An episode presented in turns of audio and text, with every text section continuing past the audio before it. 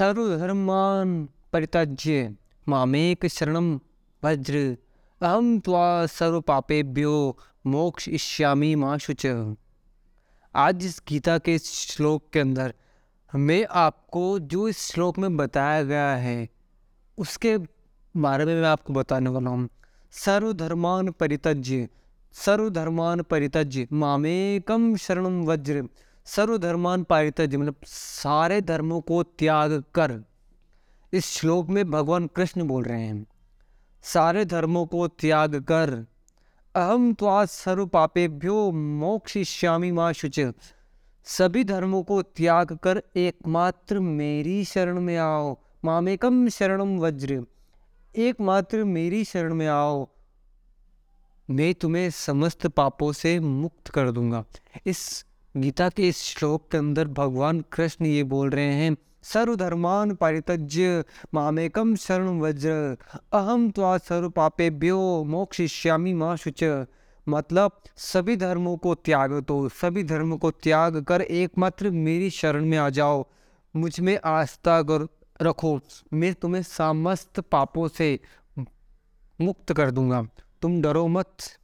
इस प्रकार अपनी शरण में आए हुए भक्त का पूरा उत्तरदायित्व भगवान अपने ऊपर ले लेते हैं। जी हाँ अपने ऊपर ले लेते हैं। अब यहाँ पर ये बात है कि सारे धर्मों को त्याग कर एकमात्र मेरी शरण में आ जाओ मतलब सिर्फ़ भगवान को। जो हम जो ये भी, वो भी, इस, इनको भी, उनको भी सब कुछ काम करते हैं ना, कभी ये कर रहे हैं, कभी वो कर रहे हैं, कभी वो कर नहीं, एकमात्र श्री कृष्ण, एकमात्र भोलेनाथ जी, इनके, इनकी शरण में जाओ। जिनको जिनको आप मानते हो, मैं सिर्फ़ उनकी भी नहीं बोलूँगा, जिनको आप मानते हो, जिन भी भगवान को आप पूछते हो, सिर्फ़ और सिर्फ़ एक मात्र उनकी शरण में जाओ। शरण में जाना मतलब उनके ऊपर आस्था रखना। पूरा विनम्र होकर अपने आप को उनके लिए समर्पित कर दो। अपने आप को उनके लिए समर्पित कर दो। उनकी शरण में जा, में चल जाओ और यही सोचना कि जो भी करेंगे, वो आपके लिए अच्छा ही करेंगे। उनके उनके भजन करो, उनके कीर्तन करो, उनके मंदिर जाओ। उनके मंत्र का उच्चारण करो, जैसे हरे कृष्ण हरे कृष्ण कृष्ण कृष्ण, हरे हरे हरे राम हरे राम राम राम, हरे हरे। ओम नमः शिवाय, श्री शिवाय नमस्तुभ्यम। इस प्रकार के उनके जो मंत्र हैं, उनका जाप करो, भजन करो, कीर्तन करो, सिर्फ़ और सिर्फ़ उनकी शरण में जाओ तो वो तुम्हें समस्त पापों से मुक्त कर देंगे श्लोक के अंदर बताया इससे पहले वाले श्लोक में मैंने बताया था कि गीता का अध्ययन करने से, गीता को पढ़ने से सारे पाप कर्म मुक्त हो जाते हैं। कौन बोल रहे हैं? श्री कृष्ण खुद बोल रहे हैं।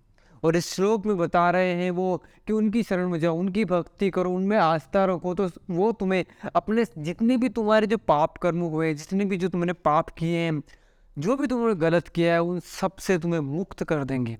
इतनी बड़ी बात बोल दी है भगवान ने। तो आपको इस श्लोक के बारे में अगर आपको और जानना है तो भगवत गीता पढ़िए।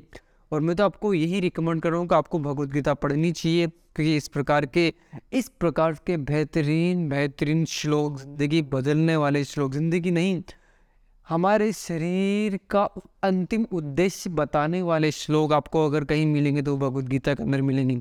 सो भगवत गीता को पढ़ो और स्वामी प्रभु, जो प्रभुपाद जी हैं, जिनके द्वारा ये बेसिकली हम हम तक पहुँची है, उनको मैं नमन करता हूँ। आप भी उनको नमन कीजिए।